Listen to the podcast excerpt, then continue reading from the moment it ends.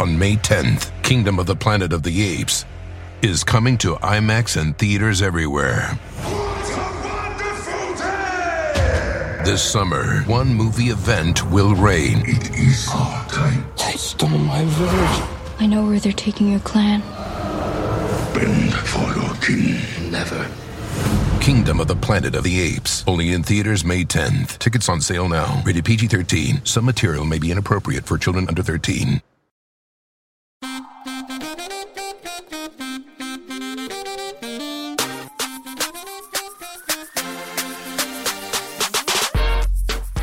And we're back with an all new episode of Keep It. I'm Ira the Third. I'm Red Eye Gravy Man Louis Virtel. And we are rejoined by the wonderful Kimberly Drew. Welcome back. Thank you so much for having me back. It feels so good to be on a team again. You've been just solo out in the world, wandering the desert for the past however long. Just winging it, winging it. I'm like so excited this week to be back with family, to be out in the world, to be talking to y'all. It's it's time. Okay, good. You know what? I love that we all sort of collectively managed to find things to be thankful for this week, even though the concept of um, Thanksgiving itself is um, evil. So, to say the least, to say the least. Some problems, small problems. I believe the colonialism was well intentioned, ultimately. Gotta see both sides. Gotta see right. both sides. Exactly. um, in a previous episode, uh, Lewis and I had a lovely discussion about Will Smith. Uh, and I know that King Richard came out this week. Uh, did you get Mhm. it? Did either of you get a chance to see it? I did. Did you see it, Kimberly? I did the ghetto Cinderella story. I have to say, I I was not. I okay, like I remember Venus Williams emerging as a superstar in like the the late '90s, but I I guess was not privy to the moment where she arrived as like a junior celebrity, and people like Martina Navratilova would do interviews about how if that was my daughter, I wouldn't want her, want her going pro now, and I didn't know she was already being compared to Jennifer Capriati, who had the famous. Uh, drug story that derailed her kind of young career at the time, which is explored in this movie. So, actually, just on a historical note, it was nice to learn a bit more about that. I was surprised I didn't know as much about that, but also it's sports, so why was I surprised? it's also like the great divide between millennials. You know, it's like I was talking to a friend who was like, Yes, you grew up very definitively in the Venus era, and I feel very much a product of the Serena moment. Mhm. Exactly. The older millennials know the Venus era. I'm very much a Serena. Uh, and I thought it was actually interesting to have the film sort of not focus so much on Serena. I mean, I thought that it would. Um, but, you know, Ser- Serena gave her sister her moment. So that's good. Mhm. Uh, a generous sister. uh, no, I, I mean, even in the interviews, there's so much generosity where Serena's just like, if Venus didn't exist, there would not be this pathway for me. And being able to see that interior life is like one of, I think, the greatest benefits of the film. You see that familial love, you see those tender moments. mhm. I also think that movie, the movie has a strange combination to me of wanting to discuss how the father really predicted all these things that would eventually come true about both Venus and Serena, and then also playing into them a little too hard at times. Like, even if it mm. is true that he was exactly right, it's still weird for him to, it's still weird for the movie to me to be like, Venus, you're going to be the best at Wimbledon ever. And then your sister Serena will do exactly this. It's like almost narratively, it's too much or something. Like once you put it in a movie, it becomes less compelling. Like the reality is more con- more um, interesting than the the movie version of it. I know that um, Richard Williams didn't have as much involvement in it as well, but it feels like this kind of like how to remedy this person who has been vilified in the media, how to shine a, a, brighter light on this black father in this media context that often criticizes black fathers. Uh, we see that with within all these other like kind of sports stories. Not that I know a thing about sports either, but I'm specifically referencing like Tiger Woods and his dad, where you see like these mm-hmm. tensions that arise, these like patriarchs that are just, or like a Joe Jackson type figure that is just like pushing, pushing, pushing, and maybe this is like a retribution arc. I appreciate it from that um, uh, respect. You know, just the idea that we have had a detriment of stories about black men that are in any sort of positive light. Uh, and even though the film does balance the negatives um, with the positives of him, um, it's nice seeing a American myth making story too about um, black heroes in a way. You know, it, it I was I compare a bit to the Crown because uh, I, I, I didn't watch this in theaters um, because you know I don't think I needed to see King Richard in IMAX, but uh, I kept pausing the film like I do when I watch The Crown because I kept looking up. Did this really happen? I know, me too. Mm, mm-hmm, uh, mm-hmm, and mm-hmm, it's mm-hmm. it is by necessity. You realize that it does sort of become that thing that um now they are like you know sports legends. Um, I think that you know we're sort of allowed to dip into um, telling history as we wanted in a sense, um, the same way that you know, like the Brits have with um, you know their dynasties, you know, and we're talking about colonialism um, and Thanksgiving, and isn't this entire week, you know, um, victors creating their own history of what happened, right? And so I'm perfectly fine with the Williams sisters like creating their own history of what happened, you know, because I was looking up specific moments like um there was a scene, you know, where like um Pete Sampras and John McEnroe um did experience playing with the Williams sisters, you know, but like they did not drive up um you know on and then interrupt like a tennis match between them you know like that didn't happen that yeah. was created for yeah that scene effect. was like yeah, uh, the, like the the way this scene works is it's like an ambush. Like Richard shows up with them. It's like, just give me a couple minutes, you'll see they're really good. And Pete Sampras is like, give him a shot. You yes. know, you can just sense there's something like not exactly biographical about that. Uh, and McEnroe conveniently leaves that scene because, if you recall, um, Serena is not checking for John McEnroe. Do you remember when he was like, uh, I did play against both of them and I won? And Serena's like, all right it's weird that you are obsessed with putting this story out about beating two young girls, which also isn't true. Uh, the week of fragile masculinity. and um, there's also like, you know, not to spoil road anything, but you know, about the endorsement stuff that happens with Venus too. Um, Richard famously walked away from a Nike contract.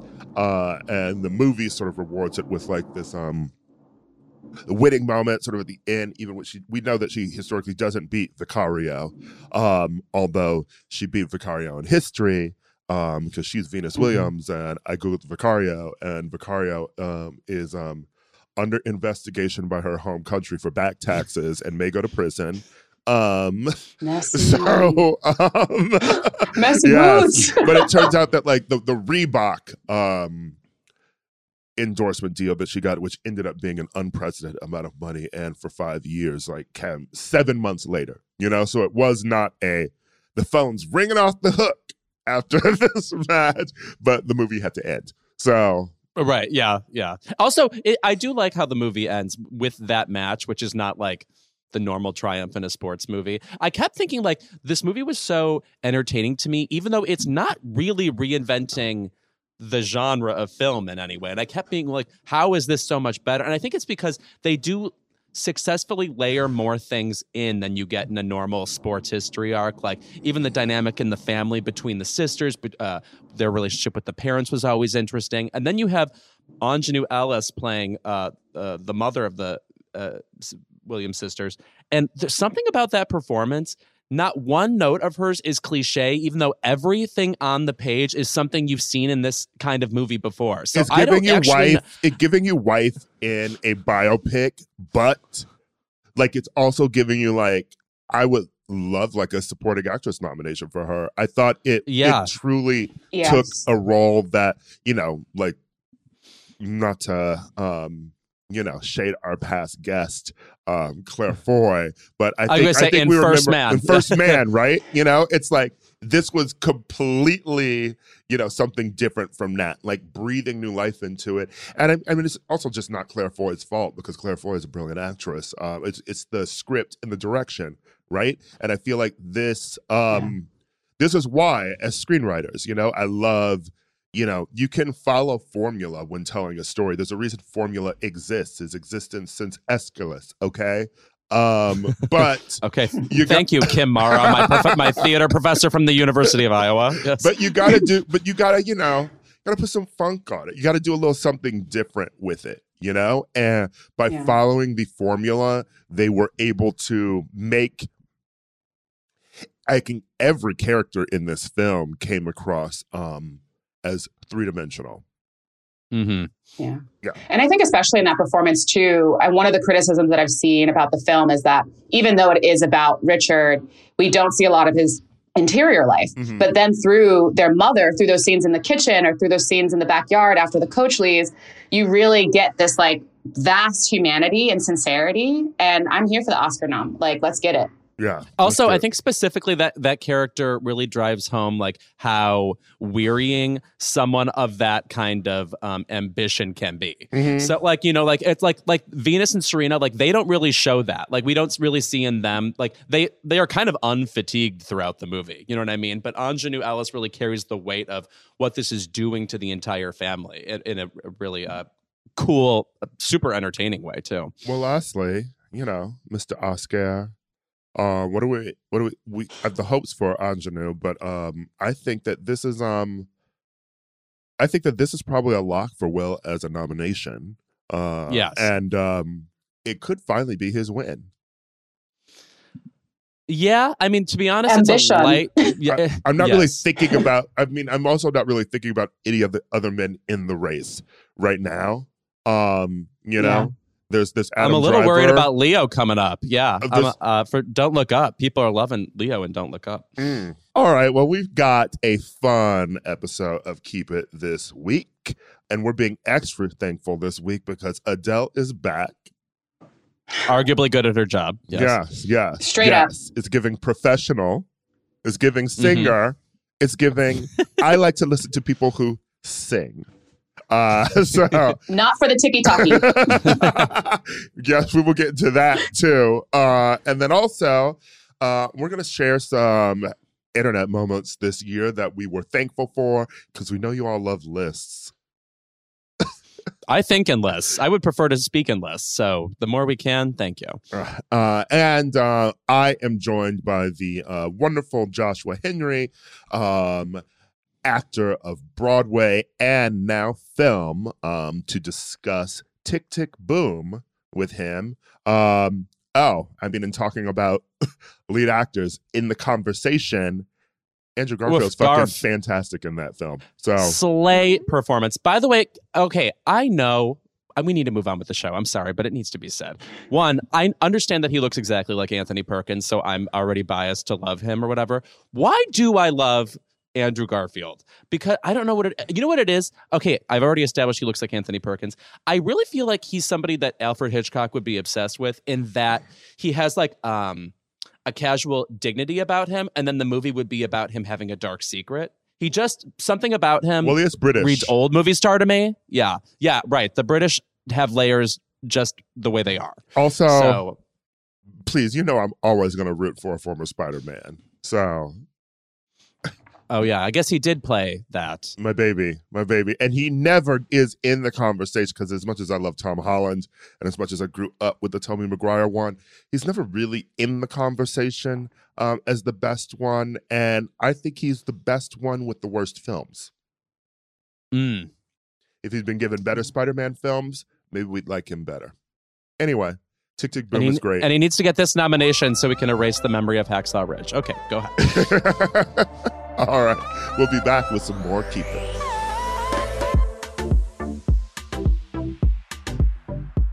we have a fantastic Black Friday weekend offer in the Crooked store. And get this, you won't get trampled to death using this Black Friday deal. This Friday, November 26th through Monday, November 29th, take 15% off site wide and free shipping on all orders. Get your Keep It tees, hoodies, and desk calendars just in time for the holiday season. Shop all that and new holiday arrivals now at crooked.com slash store. On Friday, after six years of experiencing emotional turmoil alone, Adele finally decided to share some of it with us. And it took me back five years to when I was 30 because 30 is here. Although I will posit, um, because this woman has a child and has been married and now divorced already, um, it's giving me more into the future. I don't know. Like none of this Yeah. happened to me at 30. No. No, no, no. This is like 30 on steroids, like straight up adulting, hardcore, no games played, off the rip, raw. uh, that is why when she was giving that uh, interview with Zane Lowe, um, talking about how, you know, like, if everyone's making music for TikTok, who's making the music for my peers? You know, I, I will gladly do that job. I want to make music for people who are going through therapy, trying to get their lives together. I'm like, okay, but this this album is like giving the general depiction of a woman in her 40s and 50s, Adele. Okay, you have always Okay. it is, Adele has always given. Um, you are you seem ten years older than you actually are.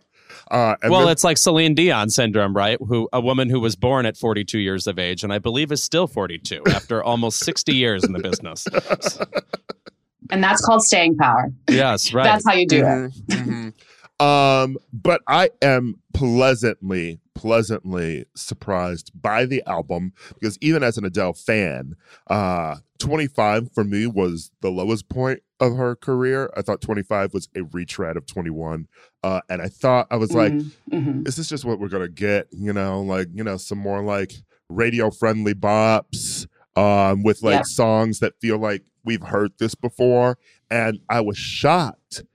She was not making music really for the radio. This album, I think that the album is telling. Each song is like fantastic. Um, the album is great. Um, there's songs on this that also do like um what she's never done before and steps outside of her wheelhouse um, particularly speaking of the song um, I feel like it's been on everyone's lips, uh, "My Little Love," the one that intersperses like um, dialogue from her, dialogue from her child. Um, I just wasn't ever expecting anything getting into artistic, if you will say, uh, on an Adele album, uh, and I loved it. No, she came through. I feel like, especially too, this is her Saturn Return album. Like, I think that that's off the rip such an important conversation, even though she's coming off, you know, with 10, 15 years of like energy ahead of where she is. You can feel the inner turmoil. You can feel the karma. You can feel the loss. You can feel her growth. You can feel her mourning. It makes me think about how Sasha Fierce was also a Saturn Return album, or even thinking about No Doubt Saturn Returning. Like, mm. there is a veracity and a relatability here as you go through each song in this like emotional pit that so many of us go through and feel so alone in. Mm-hmm. I do sort of feel like Adele still feels obligated to be sad first, and I feel like she writes songs to a feeling that. So, Mm. like, I, I don't find this. I don't find the album to be as radically different as as Ira seems to be saying it is. Though there are moments like the song that sounds like wait, all night parking. Did that song not sound exactly like Erykah Badu to you? Did anybody expect the Erykah Badu send up on this album? Well, there's a lot of like that R&B feeling even in My Little One where you're like this Yeah, sounds like that was the first song. black right. music straight up. Yes, that one. I know she had always done. You know, like the vocals were giving like uh you know, um, I grew up on, you know, the Arethas, you know, and Patties and Mhm. maybe some Shirley Bassey. But um, yes, My Little Love, when track three hit, I was like, oh, this is Negro music. But she is a girl from ends and you can feel it. And even in her her interviews, there's a comfort and a surety in the way that she speaks. And it's just it's clear that she's well studied. It's clear that she's trying to be experimental. It's clear that she's listening to all these things. And I feel embedded in it. I can see my aunties listening to this. I feel like an auntie myself listening to it. and give thanks. Yeah. She really is like the superhero aunt of all time. That kind of, I think that's exactly right. Um, uh, and I, what, what's the song where it, there's sort of like a, um, there's a, a black girl group vibe in it. Is it "Cry Your Eyes Out"? Has that kind of Yeah. refer- Cry your heart out. song. Cry your heart out. My God, I Cry swear Heart I Out, listened to the album. Um, no, there's there are some um, fun influences on it. I will say though, something that continues to bother me about Adele is that whenever I watch interviews with her, she is not always hilarious, but pretty funny. And like the the humor rarely gets into the lyrics, and I wish it would because it would lend extra depth to the sadness she's trying to achieve. I I, I like there's something about funny people where. I don't know. I, I I just believe the depth of their emotions a little bit more because a lot of the lyrics on this album to me are more telling than showing, and I wish she just f- found other methods of like explaining I'm sad other than almost explicitly saying I'm sad on many of these tracks. Like I don't like the voicemail. I felt like that was a like a cheat. Like here I am telling you I'm devastated again. Mm. But that was a note from her therapist. And I'm also here to applaud listening to your therapist Yes. for anyone listening out there. Just like, just submit, just do it, try it out. And I think because she was working through how to speak with her son and what she could say, what she could disclose, how as an adult to a parent, you're you're being thoughtful and and not dumping too much so that your child then ends up in therapy for their entire lives undoing what you've done i love the system of accountability hmm I same. I what I really found uh refreshing about this album was it wasn't just I'm being sad. It was more intellectualizing her feelings and working through them. And I think for people who, you know, whether you're in therapy or whether you are, you know, like gone through a loss, um, you know, of a relationship recently, um, you know, it is um there, there are these moments where you're you're you're not just feeling sad about something you are you are constantly analyzing why you were sad you know and like um trying to analyze how you can be better um and i don't know i think it came at the right time um and i i i really loved what she did here um by just intellectualizing her emotions and i would also say lewis i mean Yeah. it, it really just that just falls into the thing you said about british people in general you know she's just funny in general because she's British. Oh, right. No, m- my, and my incredible theory that British people are simply better than us. Yeah. straight up a better hold on culture i also think it's important to like acknowledge just the straight up astrology of it all we have a taurus who is actively in public sharing their feelings and that alone deserves a hand clap but she also has this cancer rising where she's just like yeah i'm going to tell you exactly how sad i am all the time yes. and give you maybe permission to tap into the sadness too it felt like an album of permission. To give you context for that, um, Lewis, um, our our friend who is a Taurus is our friend Tony. So uh, imagine um, a Taurus publicly sharing their emotions in this way. It's shocking. I Mhm. I can't explain Tony to the world. Right now, all right. I'll- I've become stone faced. Um, I, I want to say also, I want to respond to Adele's comment about making music for millennials. I just want to say there is other music out there that is basically quote unquote for millennials or the audience she's talking about, which is people who are receptive to um, deep wells of pain or, uh, you know, because she, cause she's basically saying the TikTok generation is a little bit more, you know, pop oriented or a little bit more upbeat. Um, uh, I just want to say the new Aimee Mann album is fucking amazing.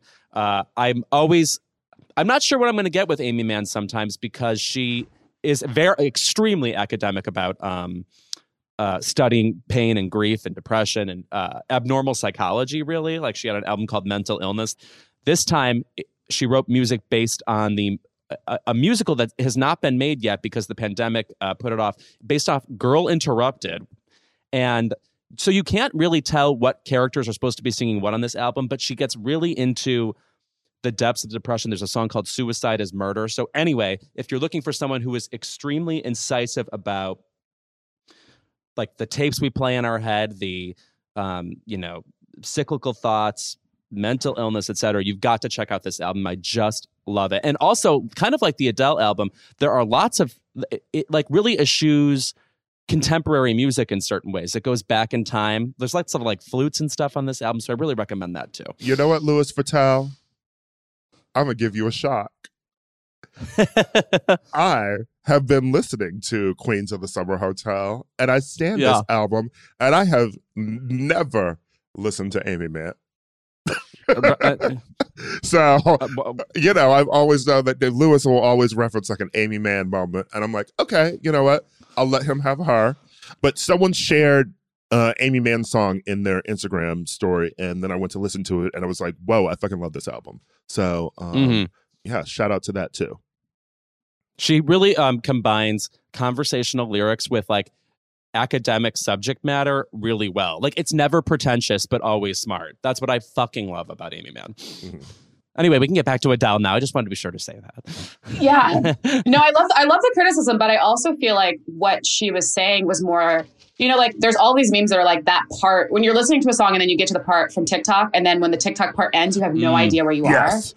And so I think for her, it was like how to build an album, or even that she asked Spotify to shut down the shuffle. It's like how do you create art Mhm. that people can take in and not just like segment and immediately be thinking about how to compartmentalize and make content from because i feel like that's one of the things that's hard in culture right now is everything is like so digestible and instead adele is like i want you to get under your covers deeper under your covers and i want you to cry harder Mhm. That's exactly how I sort of interpreted it too, Kimberly. Like the idea that like she wasn't dragging th- that particular music because I fully believe that like she listens to like pop and like hip hop and things that are on TikTok. we know she listens to I know, right?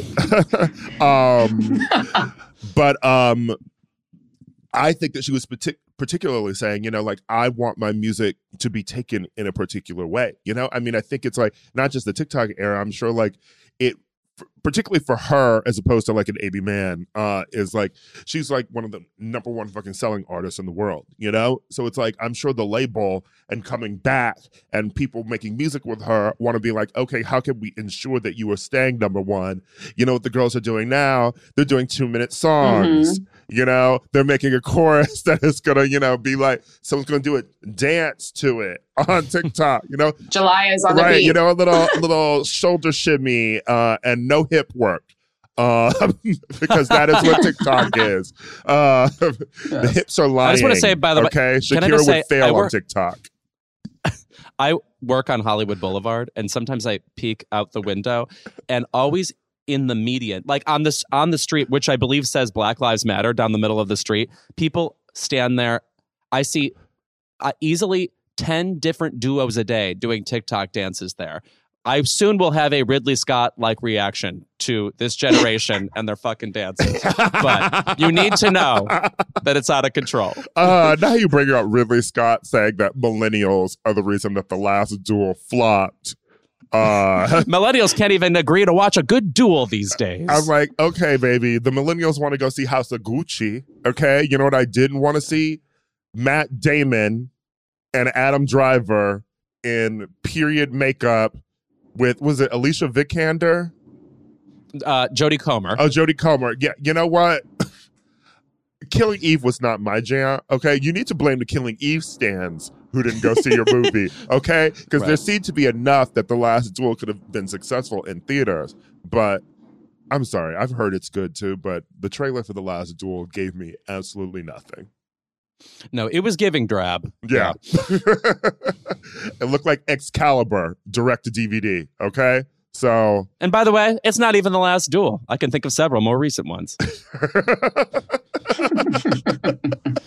Have you ever seen Versus Rid- Ridley Scott? How about that? Yeah. millennials love it okay, Ecks versus Sever is my last duel. Yeah. um you know also i uh, lastly before we wrap on adele i do want to shout out that another thing i was surprised by was i drink wine which is a fantastic song and i thought that the i thought it was going to be you know like a little grigio girls moment like a little a little something for the Mm. white women a little i'm, dri- I'm drinking my a little olivia right Pope i thought it was like Yeah. drinking my Sauvignon Blanc, but she doesn't do that. She just meant the, like she mentions wine in the first verse, and then no more wine. You know, I was like, No more oh, okay. I thought you were about to like announce your like, um, you know, like her sponsorship. You know, like wines by Adele. Mhm. mixed by Moscato. if I'm crying in the club, the title of that song feels very um like kind of resistance mom mug from 2016 or something and that song really is not that so you're right i applaud that subversion Yes. And it's also coming after Oh My God and Can I Get It, where you think we're coming out of the wind. She's like out again. She's moving and grooving. And then boom, we're back. Mhm. You know what, Adele? I also drink wine. Um, and uh, actually, it's a rem- i really don't You don't? I, am surprised to say it doesn't do well for me i'm just i'm, I'm a hard liquor person know that about me when you give me gifts yeah, and beer because you're from the Midwest. i i will mm, very occasionally i do find it a strange elixir and i don't know why we normalized it but Mm, mm. anyway I'm a- and my brother my, bro- my brother is a beer and wine merchant so I, i'm hurting his business right now i apologize you're going against the family. Yeah. House of, wow House of Virtel. uh, on that note, I'll be right back with a conversation with Joshua Henry about Tick Tick Boom, theater, and more. And then we'll be back later with a bit more Kimberly Drew and more Keep It.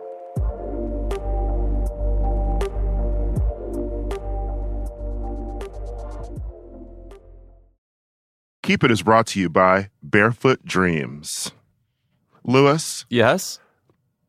when you see footprints in the sand, that was when I carried you in my Barefoot Dreams robe. Now, is that a Leona Lewis song? no?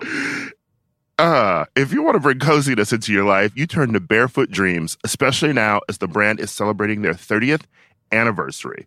With those 30 years of coziness, Barefoot Dreams celebrates being the originators of everyone's favorite luxe home blanket.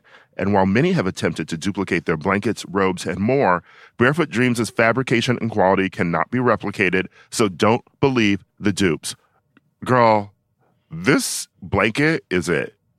I effing love this blanket. I'm thinking about it right now, and I want to jump in my bed, which is sponsored by something that we'll do another ad for momentarily. Get ready. There's a reason why Barefoot Dreams has been on Oprah's favorite things list six times. Jesus, get a life, Oprah. My God. Dressing head to toe in Barefoot Dreams is the key to comfort, as their collection of ultra soft robes, loungewear, and accessories are made with premium materials. Their products make the perfect gifts, too. Uh, I throw this thing on. I wear it like a shawl. I look exactly like Ellen Burstyn. And I am the coziest a human being can be. Because, by the way, it's still that time in Los Angeles where it's like pretty mild outside and then your apartment is cold. I can't explain mm. it. I don't know things like basic science. For Keep It listeners, you can get 15% off your first purchase at barefootdreams.com with the code KEEPIT15. Don't miss out on Barefoot Dreams soft, soothing fabrics that will bring luxury to your life.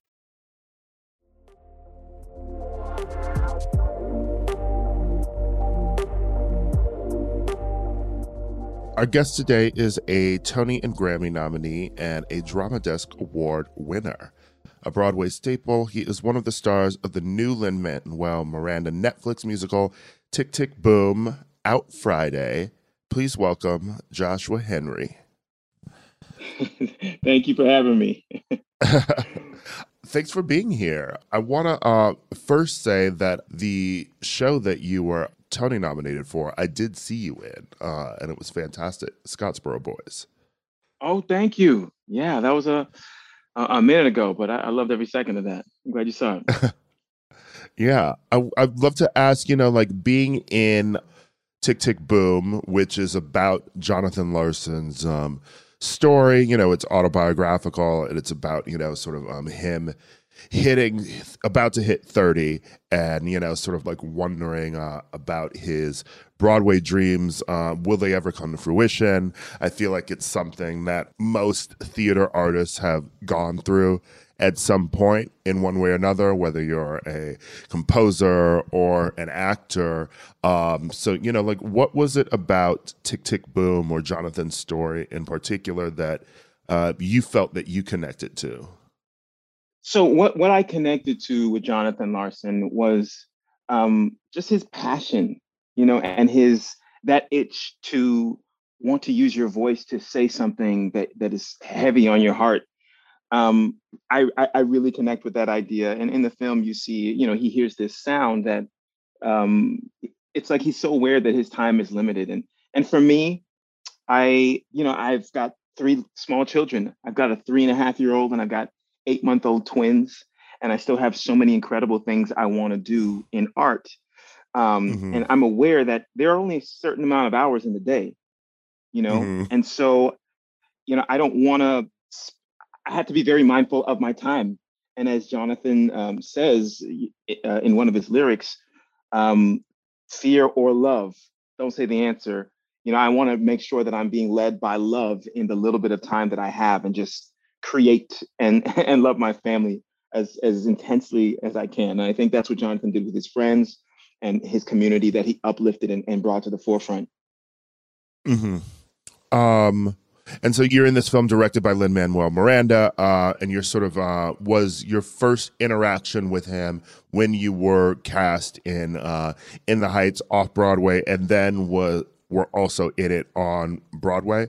Uh, and how did that uh, relationship sort of um, begin? with Lin and I, our relationship goes back to 2006. Um, we did In the Heights together. Um, we did. Uh, I was. I sang on Bring It On, the musical, another musical he did, and I did Hamilton for a year and a half, playing Amber. And so this is our. I love that dude so much. I'm so inspired by him. So when he texts me, he literally texts me, "Hey, you want to come play with us to to to do this movie?" And I was like, "Absolutely." Anytime I get around him, um, I'm inspired and it feels like you know the leader is just this limitless pied piper of a genius that just jumps into a, a pool and it's like everybody come on I'm, I'm telling y'all the water's great.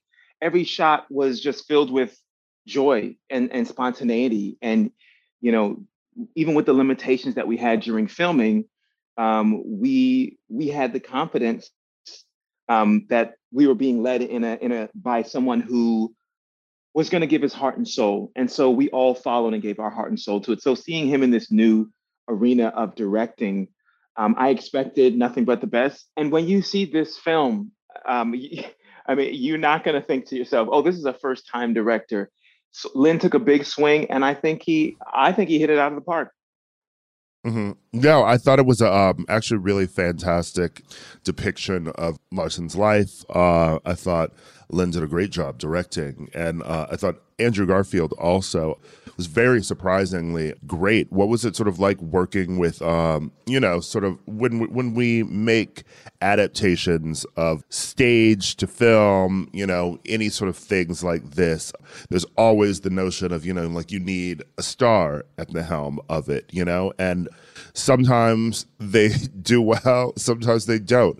Andrew, I thought was really great in this. Um, what was it like, sort of working with Andrew Garfield in this film, um, and how did he seem? You know, sort of being like, "I'm the lead in a musical." You know, was he chatting with you or um, other people in the cast? You know, about sort of like how to pull this entire thing off.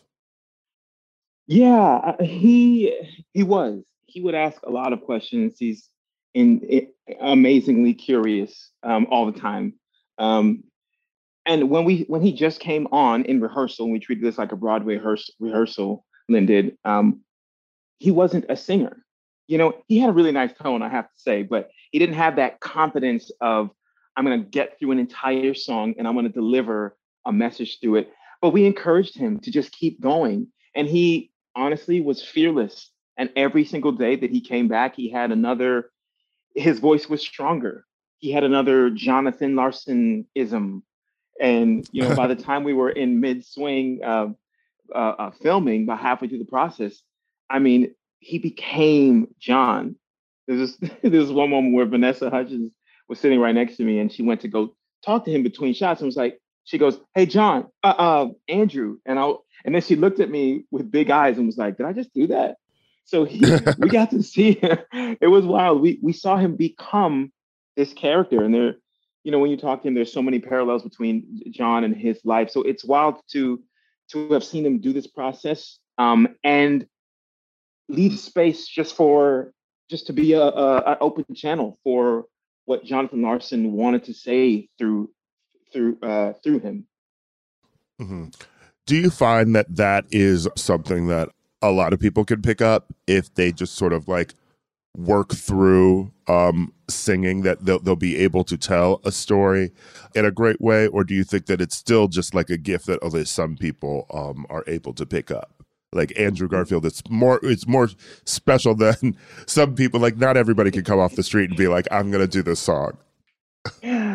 I have always thought, and some people disagree, but if you if you work hard and you know at your voice, you can become a singer if you put in enough time. Certainly, people like Andrew have a a, a confidence and um, you know some sort of idea about music, you know. But um, so I, I think that if look if you surround yourself with you know thoroughbreds of the craft I mean, vocally speaking, everyone around him was better.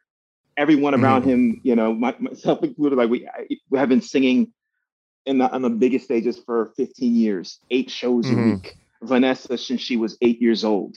You know, all mm. these mm-hmm. Broadway performers. We we trained for four years for this before we hit it professionally. So I think that is like the growth accelerator for if, if you're going to try to sing, you know, you be around a lot of people who are incredible singers. And the things that you pick up, I mean, he was watching my breathing.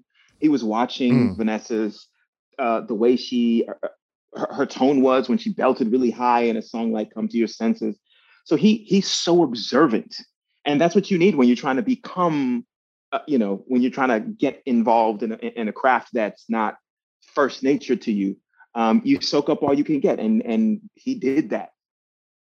Mm-hmm in that same vein, um, but not completely the same, uh, another show that I did see you in was The Wiz at the City Center Encores in 2009. Um, and you were great in that, uh, as you always are. Um, but I would want to ask then so, for the example of Andrew Garfield being someone, you know, who wasn't a singer learning to um, sing and be in this production. What's it like working with someone like Ashanti, who like was a singer? Professionally, she is a singer, but that was her first theater role. So, mm. what's it like working with a singer who knows what to do with their voice, but may not know like how to be in a theatrical production and to lead one? Sure. Yeah, yeah. It's it's very different. Yeah. I mean, she came to that production with she could sing every song, especially home, backwards and forwards in her sleep.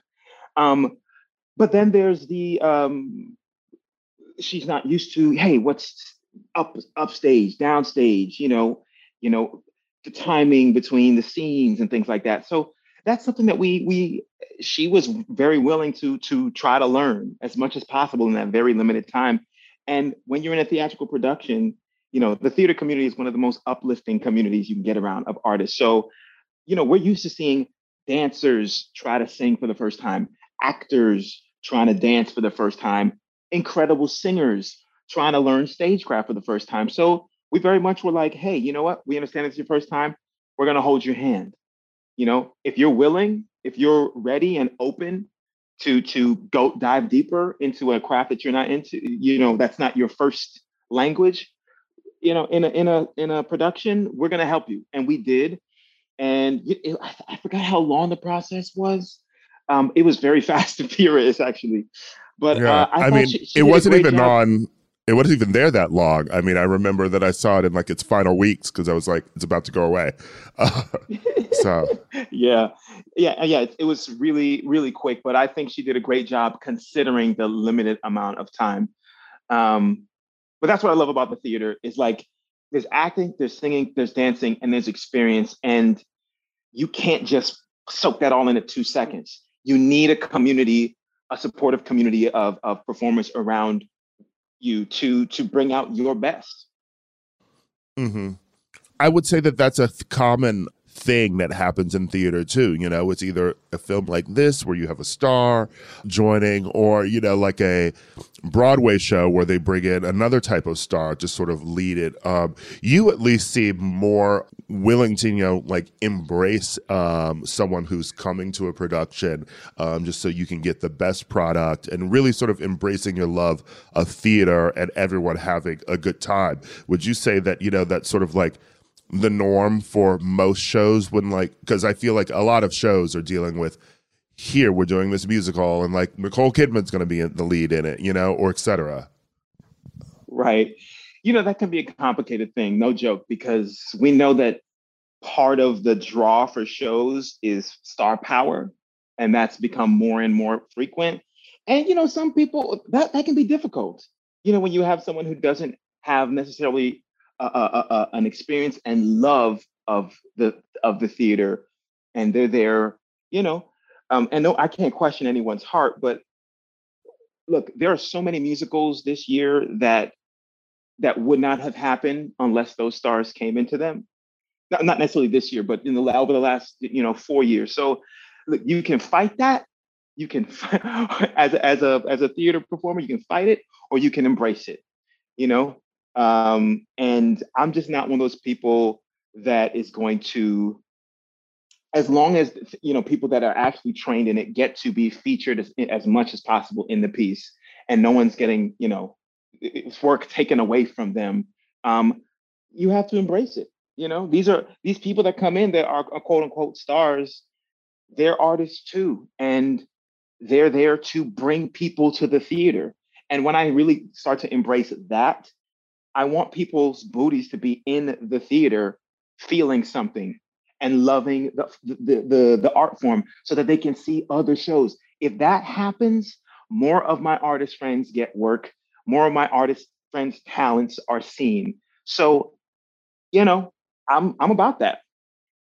Switching gears a bit to sort of um you being in Carousel, a show like that, um, mm. that um, is you know another thing that happens in Broadway. You know, it's sort of like a reimagining of a classic show.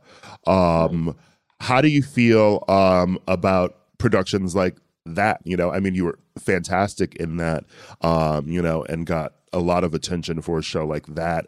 Um, would would you would would you say that um, that's something that you really embrace in the theater, or do you think that you know we should be having? Um, it's interesting watching Tick Tick Boom and seeing like this um, struggle of Jonathan Larson to create sort of some new shows, you know, uh, and then um, also knowing that we have to find ways to breathe life into um, older shows. You know, that's a great question. So the classics have their place, right? Rodgers and Hammerstein, Gershwin, and when I did Carousel, you know, I trained uh, even in musical theater. I trained classical voice, and I was thrilled to be able to get the chance to showcase that in, in a role that I thought was saying something unique um, about redemption. Um, so, but but in terms of older shows versus newer shows, I am definitely um I love the newer works. You know, like that's what I want to do more and more now. And that's why I'm excited excited about something like Tick Tick Boom because while it's been around since uh, the the late 90s, um, a lot of people don't know about it. You know, people know about Rent, um, but they don't know the show that was before and that set up Rent. Um, I like to hear contemporary new voices you know, because I grew up listening to contemporary music. I'm a kid of the 90s. And so um, I grew up listening to R&B and hip hop and and and rock and jazz and you know but but I definitely for me at this point there is a place for the older classics. I've done many Carousel, I've done Porgy and Bess, you know, I, but but you know now I I just that's not I wasn't that's its own beauty. It has its own beauty. But me, I tend to to to love the um the more contemporary works these days. I mean, that's why I love Lin's work so much because after doing Hamilton for a year and a half, I was like, yo, that's that's that's my bag. I grew up in Miami, Florida, listening to hip hop, salsa, R&B, you know, like that was who that's my language. You know, someone who grew up in the 70s or or, or early might just be like, nah, Gershwin's my bag. Or, or in the 60s. so um, that, so that's just that's kind of where I live these days. Hmm. Um, speaking about the production of Tick Tick Boom, uh, I remember I had a conversation once with um, Vanessa Hudgens about um, the production of it, um, just filming this during COVID. Uh, and was it true that you know, sort of like there were restrictions on um, even singing live during COVID when you were uh, filming it? Yeah, there were, you know, at, there were points where, well, first of all, everybody had 15 shields on their face. which you know just for saying, so he, Lin would give a note and we'd be like, "What?" And so he would end up just doing jumping jacks to show what he was trying to say. But yeah, we got to our singing scene um, at the New York Theater Workshop, um, and which is exactly where Jonathan Larson performed "Tick Tick Boom."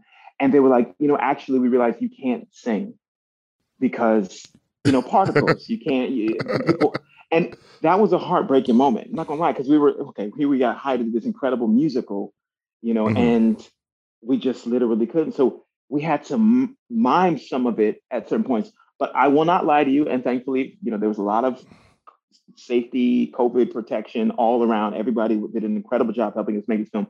But there were some takes, dude, where I was just like, okay, I'm gonna do this. I'm gonna sing. Like, just just give me one. Vanessa and I were yeah. like, just give us one because you wanna, you know, you don't want to fake it. You don't want to fake what we do. And you know as well as I, like when you see someone, you know, lip syncing to a track, mm-hmm. and it just doesn't. You just don't feel it as much. And so I think mm-hmm. they did a great job with the few takes that we did where we did get to sing. Um, syncing those up and, and letting that audio and performance shine through. Because listen, this ain't you know we ain't puppets out here. We we we, we try, this is the real crap, so we try to show that. exactly. Uh, you can't lip sync for your life on the stage when you're making a movie. Um, no. I would lastly ask, you know, with COVID sort of not gone, uh, but uh, hanging out wherever she is, um, at least letting people get back to the theater. What is it, you know, you hope for um, Broadway coming out of this? Like, what what kind of things would you like to be doing? What stuff would you like to see? Getting back to theater and um, really just sort of like embracing it, and maybe even, you know, using this opportunity to fix some things that weren't fixed before COVID? Or do you think that it seems like things have just gone back to business as usual? You know, there are a lot of things that have needed to change for a long time um, on Broadway, as I've been doing it for the last 15 years. And of course, last year was a big awakening moment where we're just like, okay, something we just can't tolerate. Um, I will tell you specifically that I want to see uh, more Black people in management. You know, mm-hmm. in the the upper um, you know workings of a, a production. You know, not just actors on stage, not and certainly stage managers, but you know, general managers. You know, because you know I've been in shows where um, they didn't understand how to do my hair you know, mm-hmm. as starring in the show, you know, and, and, that's just like there's there's a disconnect, and, and some of the stories that were being told, you know, were not didn't have some of the black stories that were being told didn't have black representation in the show, black mm-hmm. whether it could be creatives or general management or producers. So I, I think when you're telling, you know, stories that are when you're telling black stories, you you have to have black people all up in the production to have it told authentically, you know, with our voices. I, you know, I had a very unique uh, uh, opportunity to do Scottsboro Boys, which that was an all-white creative team. I don't regret it for one second. I think it was an important story that needed to be told. Mm-hmm. Um, it was a complicated moment because you know here you have this important thing that you want to get out to the world. The Scottsboro Boys, a story that I didn't even know, and and uh, I didn't know anybody else who was talking about it. And so I did it and it was amazing. I don't regret it for one second. But part of what made that special was those white creative folks, Susan Stroman, Dave Thompson, John Kander, they came to us and they were like, listen, we think this story is important, but we don't, how, how would you say this? How would you, what would this emotion be like? You know, how can I tailor this to, to be for you? And that was the best thing that they could have done anyway, so it, it, it made me think that like, listen, from the jump, we need just more. When you're telling black stories, you need black people from the all the way throughout the production. That's one thing that I want to see more and more. And I think you are starting to see that more this mm-hmm. year. People are more cognizant of it from, you know, producers, casting directors. It's a conversation that keeps going and it doesn't happen overnight. I'm very aware of that. And you know, I want to support my community as the transition is happening. I'm not just I'm not of the ilk that says I'm going to peace out until everything's good. You know what I mean? Mm-hmm. I don't mm-hmm. think that's how change works. So, you know, incredible organizations like Broadway Advocacy Coalition are leading the charge on those types of things. But yeah, that's just a few things that I, I you know, I think I'm mindful of as as Broadway is opening again. Mm. Great. Well, thank you so much for being here, Joshua. Great to talk to you. I appreciate the conversation. Yeah, of course. Um, great in the film, and um, it's been great seeing you in uh, many productions. Uh, so I'm looking forward to the next one too. Thank you so much. I appreciate you.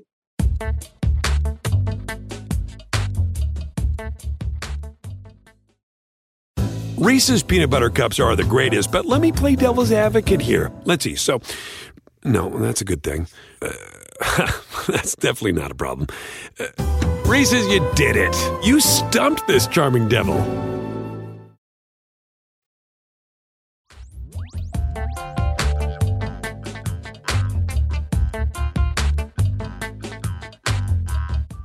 All right. Well, we've already established that Thanksgiving itself is the work of Satan. Uh, and so, so we're going to take back the holiday and we're going to discuss what we're thankful for. And it's not pilgrim hats um, or malaria blankets. It is oh. the internet, you know? uh, it is always giving gifts. Um, sometimes great, sometimes bad, but I think there are some beautiful things to be thankful for um, that happened uh, on the internet, on social media this year. And I think for me, number one is Bennifer. I think Bennifer mm. gave me so much this year. The gift that keeps on giving, Leo Leo love, straight up chaos. Mm. So many paparazzi moments. Like Yes. But also taking control of the paparazzi, right? Because Jennifer and Ben Affleck sort of were like one of the prototypes of like the paparazzi just sort of like invading your relationship uh, in the 2000s uh, and sort of really taking control of that narrative and then their relationship fell apart. And what i love seeing now is that like older um, and wiser um, they were like no you know what? We'll make the paparazzi our bitch. Yeah you know? and also you know what i also enjoy about ben affleck and jennifer lopez? They're equal um, consternation with the Academy Awards. Mm. How like Ben, you know, gets the best picture for Argo, doesn't get the nomination for director. Jennifer Lopez not nominated for Hustlers the year when Kathy Bates got in for Richard Jewell, a movie that I believe it is illegal to watch again now.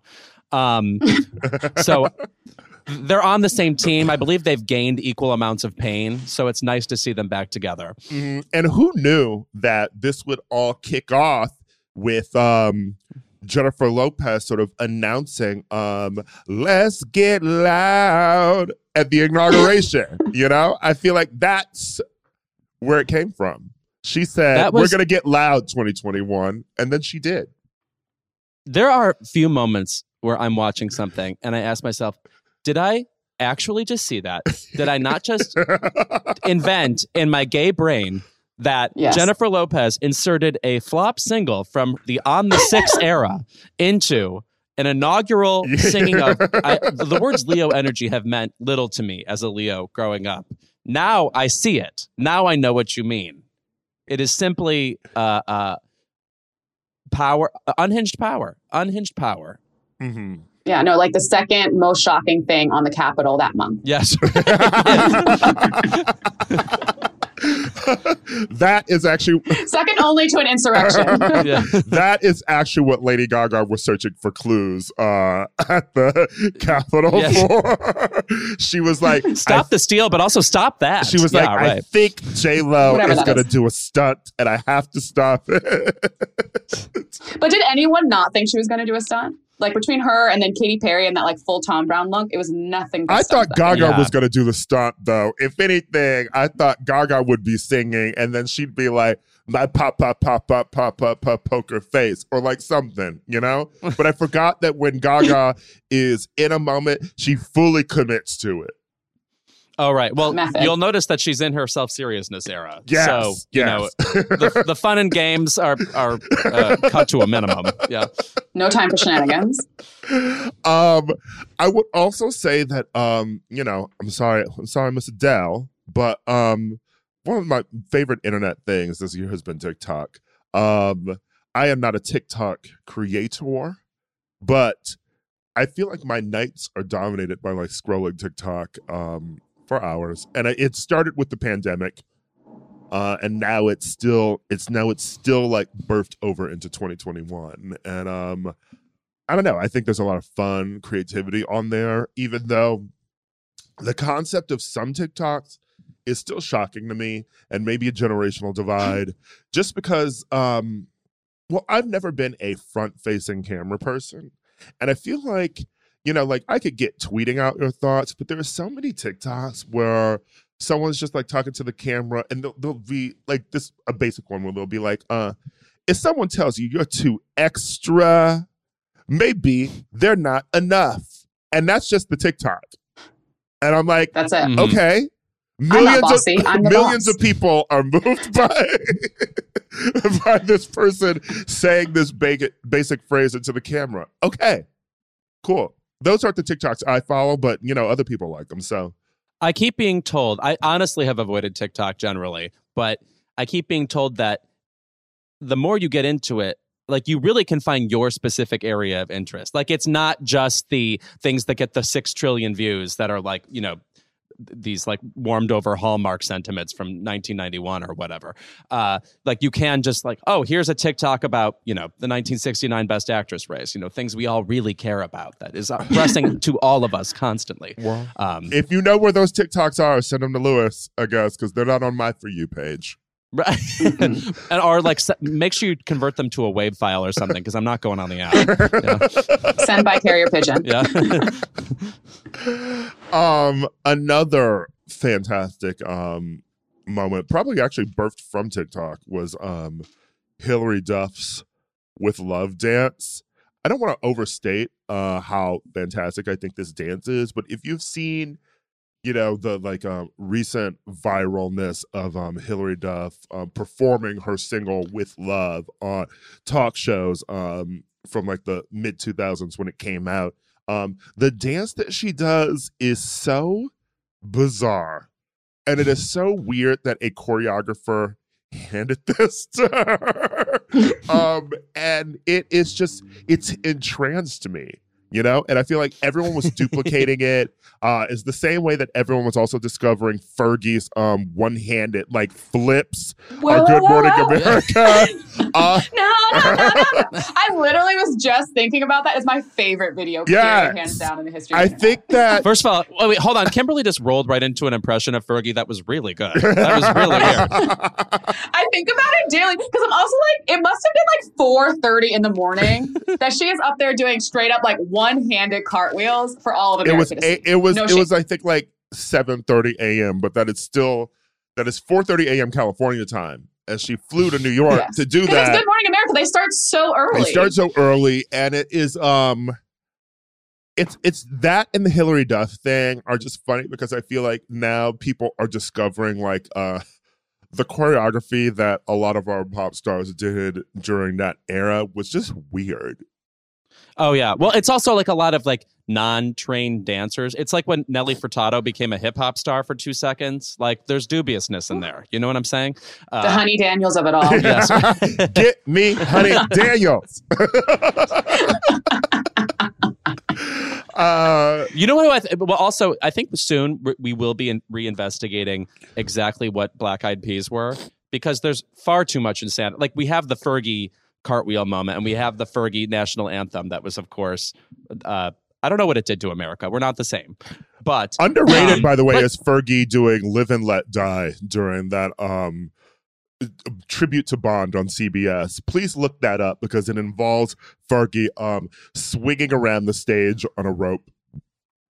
Wow. You know how Pink has like some circus training? What if Pink just winged it every time? It was like, I'm getting on these ropes anyway. That's Fergie. um, uh, but like, for instance, the song Imma Be. what was going on there? It's like Oh. nine minutes long. It's like Stairway to Heaven. I love that song, and I also love that she references the Good Morning America performance. Uh, she's like, she Fergie has the line like, "I'm gonna be up in these May list flicks doing one-handed flips." I'm like, okay, she tried to make True that her brand. Self-awareness. Tried to make it her brand, didn't work. Uh, but wait, what movie did Fergie get in? uh, nine. Uh, she was also in the Poseidon Adventure remake. Okay, yeah, because the May list flicks, you- she's talking about like blockbusters, you know. Uh, I just want to pause for your quick recall of Fergie's films because that that alone, I am impressed. like y'all's pop culture knowledge is off the charts, but knowing Fergie's disc or filmography, perfect. I, and I mean, I I think it's called Poseidon. Is the movie I'm thinking of? It's like one of the biggest flops ever, and no one even remembers it because it's it's like it's like when we did that Around the World in 80 Days remake with like Kathy Bates. Anyway, there's lots of 2000 shit that nobody speaks of, and it's not like you think like Von Dutch hats are the worst of it. Trust me, no. I think she was also in Planet Terror. Oh, that sounds about right. Yes, yes. Um Kimberly, what were some uh moments that you were thankful for this year? Just to revisit the inauguration, one of my most favorite things was the Bernie Sanders meme. It was popping up everywhere. It was so cute. Loved all the internet sleuths going straight for that woman. What's her name? Jen Ellis, who knitted the mittens. In a moment where like one email stresses me the hell out, she had thousands of people from all over the country, all over the world, like, give me these mittens. You know what? I love a mitten moment. Okay. Yeah, maybe it's because I'm from the Midwest, but you know, like I remember wearing mittens. And but I also don't think I've worn mittens in years. So um you know, I, I, the the craze was funny, and I liked the meme. Um, but I did not run out and get mittens because you know because it's just not really cold here in California. Well, well, it's like a couple years ago. I ran into an amazing green kind of military looking trench coat online. I was like, oh, I have a sort of military looking, you know, uh, gaunt, expressionless face. This fits me. And then I realized there's no reason to wear a coat like this ever in LA. I have worn this one time and I wore it to see the movie Widows because it was a heist.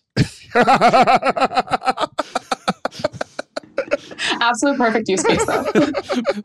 Me at an AMC looking like the detective in Billie Jean.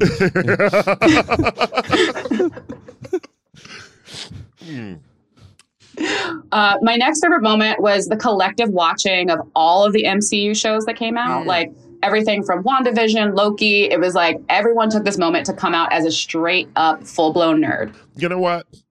WandaVision was great. I really did enjoy the I don't know about that. All right, Louis. You know what? We've heard your I- opinions I on Wa- Wait, did you he hate didn't it? like WandaVision. I appreciated the, the I appreciated the the Kathryn Hahn glow up. I appreciated everybody being like, "Oh, I've always liked Kathryn Hahn." No, you didn't. No, you're pretending. Anyway, she was always great. I agree. She's you know she's really good in a weird movie called The D Train with Jack Black. Look up that movie, strange one. Uh, but um. I just thought WandaVision started off really slow. I thought the TV send ups Mhm. were super boring and unfunny, but Mhm. then where it Mhm. went was more interesting. Yeah, just like unhinged white woman content. Right. Well, you know Which- what? I, I I wish we had some hinged white woman content. Honestly, I think they've had their I've had they've had their fun. Well, you know, what, I'm saying? Kimberly? You want to hear how me and this bitch Louis fell out? It was over WandaVision. The Great Divide. Uh, Wow, Zola, a movie I have forgotten to think about since I saw it. It was good. It was just short.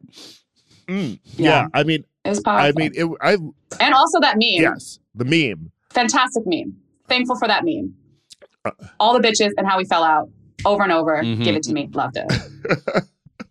uh, it is funny in retrospect, you know, just sort of take a tragic story of why you actually had a falling out with someone and say, "Y'all want to hear how me and this bitch fell out?" It is it's uplifting, you know, it makes it makes a fallout positive. but it's also like one of the factors of being a black woman. Like, so few people are listening to us, and so we have to couch things in humor. And it's, you know, the honey to get people to accept it. Mm, okay, yes, okay. Lure us in like a bee.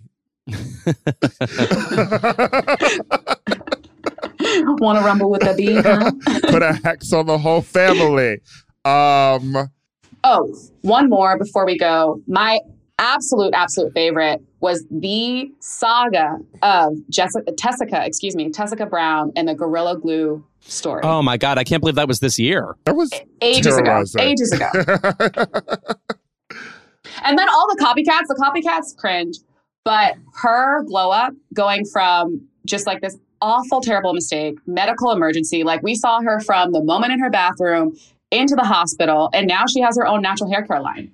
We love a glow up. Okay, you know what? That is, I mean, it's almost a Zola moment, right? You know, a black woman Mhm. going through a traumatic experience online and then turning it into success. She did it quicker. Uh, she did it without A24. Mhm. Yeah. we also need the tell all from Gorilla Glue. Like, who was that social media manager on that day who discovered that message? Just like, how do you tweet in response to that? yes. Um, Okay, I have two things I'm thankful for. I've now numbered them. Okay, one, this seems ages ago and it seems borderline inappropriate to make up because of what has since followed this year in this family. But man, the Hilaria Baldwin moment, guys, it occurred at just the right moment when it was like, you know, I think it was right before the insurrection. So maybe we were just destined to have one moment of levity before everything got totally terrible. But man, her Chiquita Banana accent, her coming out as as as Bugs Bunny in the in the like Spanish Carmen dress with the castanets. So strange. So, su- such an unforced error. Like how do Mhm. you keep doing this? Like no one is no one is saying, "Oh, you're from whatever, uh, Catalonia." Like you know, like nobody was like, "We need to know about your Spanish past." She was the one who kept insisting. Anyway, what a strange marvelous moment that cannot be replicated. Uh we should have put her in the West Side Story reboot. You know, I want I want to hear Right. Hilaria say a boy like that he kill your brother. that's really funny. Get her in the heights. yes. Just an uptown girl. Latino gang. And then the other thing I will forever uh, associate 2021 with is the Jeopardy debacle, which started off on the rails to me. Like people, all these reasonable people were trying out for the job. You know, some uninspired performances, but some really good ones. Uh, lots of varying opinions on the internet. Um, I did not agree with the LeVar Burton like zealotry that emerged, particularly after he hosted and was just simply not as good as some of the other people who um, did it. But uh, reporter Claire McNear bringing to light uh, producer Mike Richards' bizarre podcasting past and uh, bizarre treatment of staffers, and then eventually unseating him. He was supposed to be the uh, next Alex Trebek, and now he's not. And we're still in this weird in between period where Mayim Bialik and Ken Jennings are off and on hosting. I don't know if they've announced a full plan for the next year yet, but I'm liking Mayim, and I'm honestly really, really liking Ken. So I think because of her efforts, um, we ended up in a decent place. And also, Jeopardy fans are really awesome fans, generally speaking. So I was glad to hear from so many former contestants about this and uh, just trivia fans in general about an institution that means so much to us because there is no second Jeopardy. There is no other show like this. And we take it for granted. We're like, oh, you know, that show we all watch where it's like, knowledge based and you learn something about whatever the Byzantine Empire every time you watch. It's like we don't have another show like that. you know, no Uh, one's watching A and E every day. I don't know why you're denying the existence of Double Jeopardy. An informative film. Yes. All trivia fans love that movie. So anyway, yeah, Jeopardy community, stay great, whatever. Ken doing great. Mayim, just don't bring up the vaccines again. Mhm. Yes. We need a Wheel of Fortune drama. Oh, Like, yes. where is that? Well- Where's that fandom? Well, you know what's weird is a friend of mine, uh, uh, Mandala Logan, who's a game show superfan producer. He brought up how Mike Richards actually would have been a really good Wheel of Fortune host. It's weird that he probably messed that up for himself too. Anyway, Because who is going to investigate the host of Wheel of Fortune? besides me, because I do believe that's my Right. calling. Yeah, the truth is out yeah. Chuck Woolery, Pat, I'm coming for you. Yeah. uh, all right, when we're back, our favorite segment of the episode, as usual, is Keep It.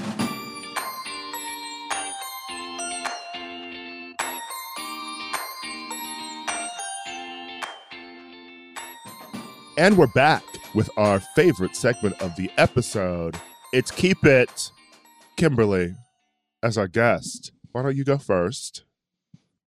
Um, I wanted to just say in general, men as a prospect, Mm. um, but just to refine it, I'm going to add in Dave Chappelle. Period. Like.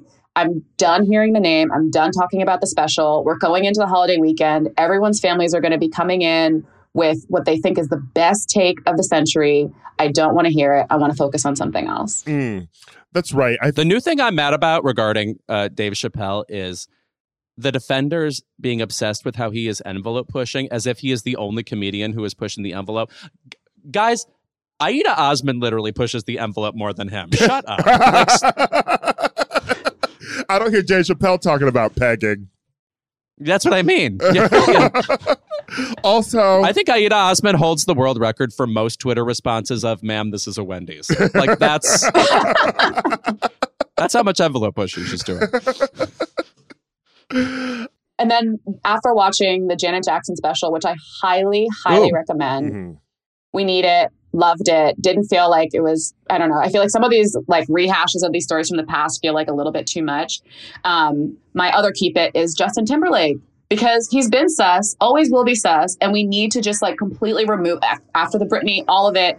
Can we also move on, close that chapter? Justice for JC Chasez. Yes, J- JC, my king, um, who I totally still feel like Jive, um, you know, um, detonated by focusing all of their, um, you know, marketing power on having Justin have a hit album, and then JC got stuck with those songs on schizophrenic, which are Yep. which are- Schizophrenic. Schizophrenic is the Geri Halliwell. Oh, that's right. I'm sorry. I have also been recently listening to schizophrenic because I did not realize that her Geri Halliwell's cover of It's Raining Men was attached to Bridget Jones's Diary. Mm, right. Uh, a- Strange yeah, time. well, a film I've a film I've never seen. Uh, I've never seen any of the three Bridget Joneses. Uh, Oh, weird. I saw them at the. I saw them in the 2000s at some point. I mean, you know, yeah, it's it's a crash course in why we love Renee. Yeah. So I mean, go and watch them. but I mean, um, Yeah. Schizophrenic. Jay Z, a lot of guys, though. So, JC also blowing me up was a great it song. was. yeah. Like well, that was his R and B that he wanted to do, and then schizophrenic is a lot of like, I don't know, weird like '80s samples, and it's uh, it's it's, it's it just doesn't work. It sounds schizophrenic, so the title was correct.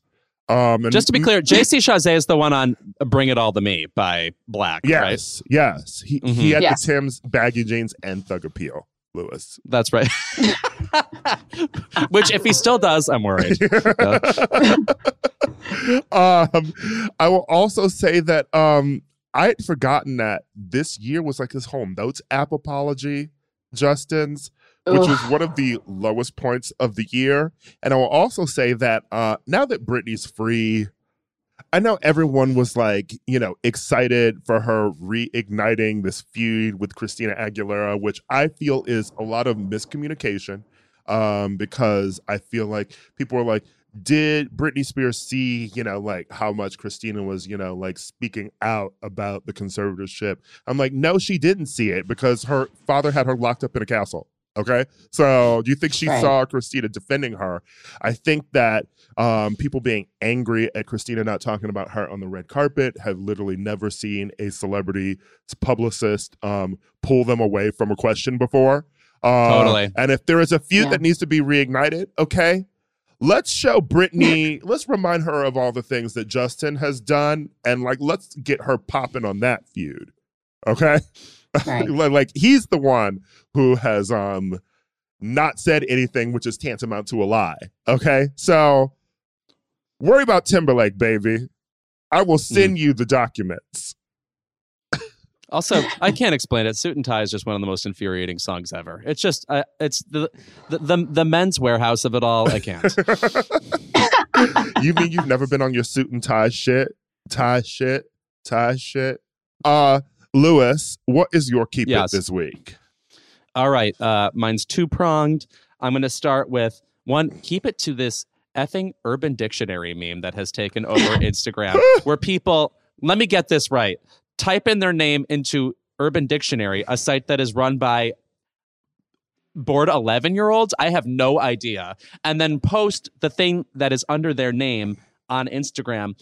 Let me tell you something. whatever, Cody, I don't think this pertains to you. Someone being like, all Codys are super hot and also nice, and also they're your friend, or whatever the stupid caption is. like, there's no joy. What's the funny part? What like what what is the fun juxtaposition happening that you think I'm getting something out of this?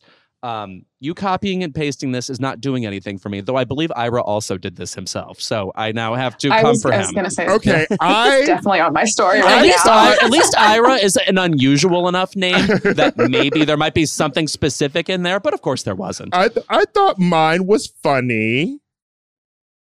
I don't know. Okay, moving on. Next part of my keep. All right. On that note, I like if people have uh, people have been ornery about the things that people share in their Instagram stories lately, and I want to say that drag the Urban Dictionary meme all you want. I don't. I hopefully it.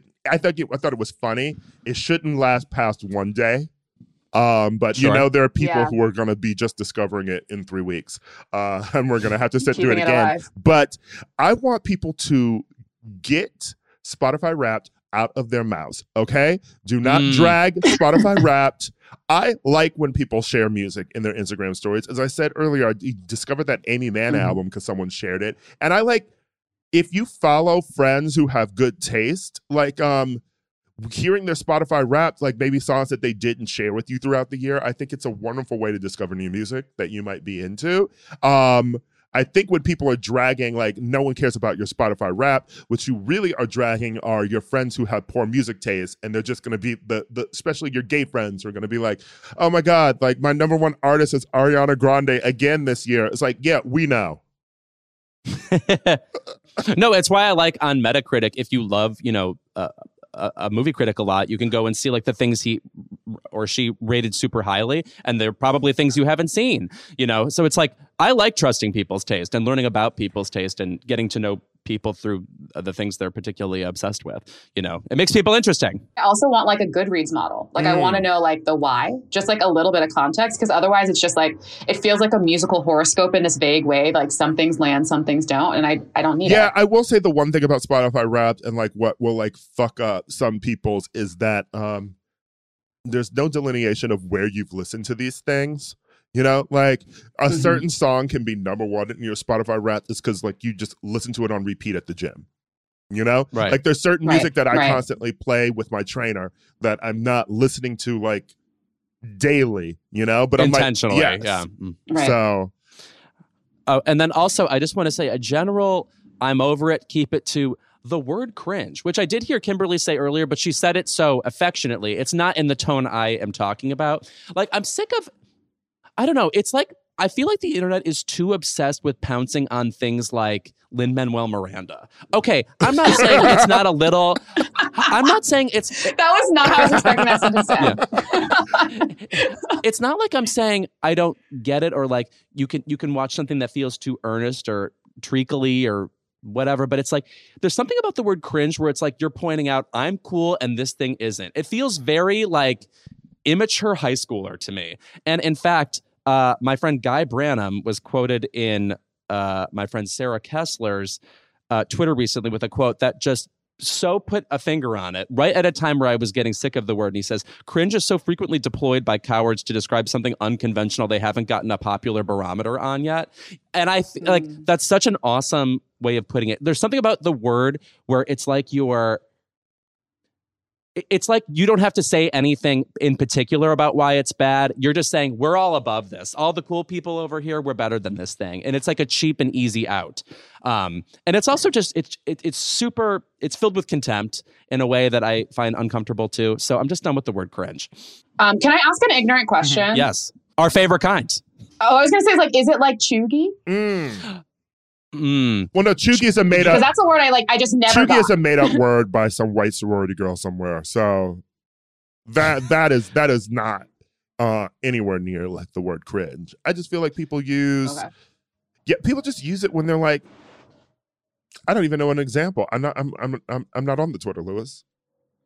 Well, it's just like, uh, uh, actually, I think there is a Venn diagram overlap between cheugy and cringe. Cheugy is like, I think has a, a quality of datedness that makes it a little bit different than cringe, which is just like an ugly. yeah, correct. And uh, cringe is more just ugh, that made me uncomfortable, and I'm uh, assigning, you know, I- I'm devaluing what you did because it's a little uncomfortable for me personally. Well, Mm-hmm. also, you know what? Um, um, Lin Manuel Miranda, also to get back to that, made Tick Tick Boom, which is a wonderful film. So, I don't know. and that's very kind of straightforward about the power of theater like if you're if you're talking about um you know his feel good thing is very much there Yeah. So, anyway, um, my keep it this week goes to the collective outrage over Chrissy Teigen and John Legend throwing a Squid Game party. I don't. and fucking i totally agree. No they're acting like first of all they threw a real squid game. One. And then two they're acting like she missed the point of the show completely. No she fucking didn't. That's it's a television series. What? It's so bizarre what they think. Oh sh- th- she she's enjoying only the rich part of it. No? What are you talking about?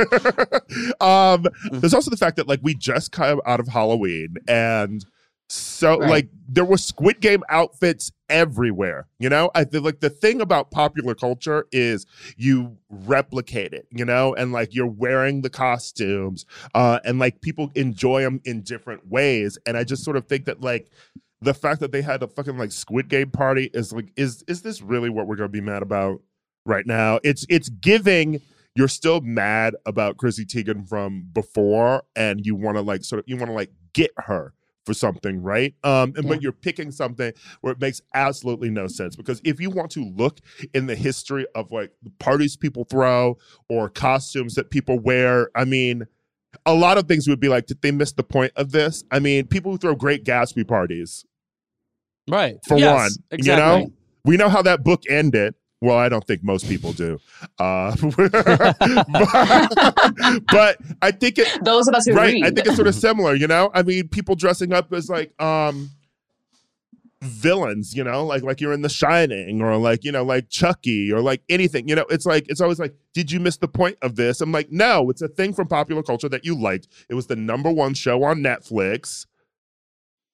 It's not niche. It's not niche. Don't act like it's it's like mass culture, baby. I mean, it's this. They they were kept bringing up Mm. too, like you know her. um Did she miss the point of Parasite? You know, it's like rich people who liked Parasite. Did they miss the point of it? I'm like, no, I don't think they missed the point of it. They're just rich.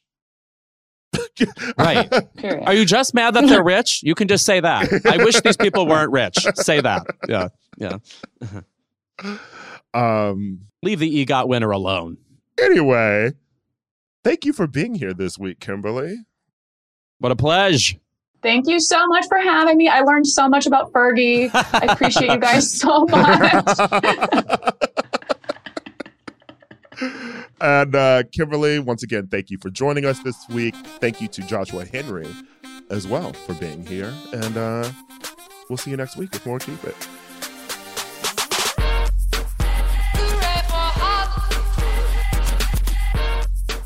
Keep It is a Crooked Media production. Our senior producer is Kendra James. Our producer is Caroline Reston. And our associate producer is Brian Semmel. Our executive producer is Ira Madison III. But I, Louis Virtel, do a good job too. Our audio engineers are Charlotte Landis and Kyle Seglin, and the show is mixed and edited by Charlotte Landis. Thank you to our digital team, Matt DeGroot, Nar Melkonian, and Milo Kim for production support every week.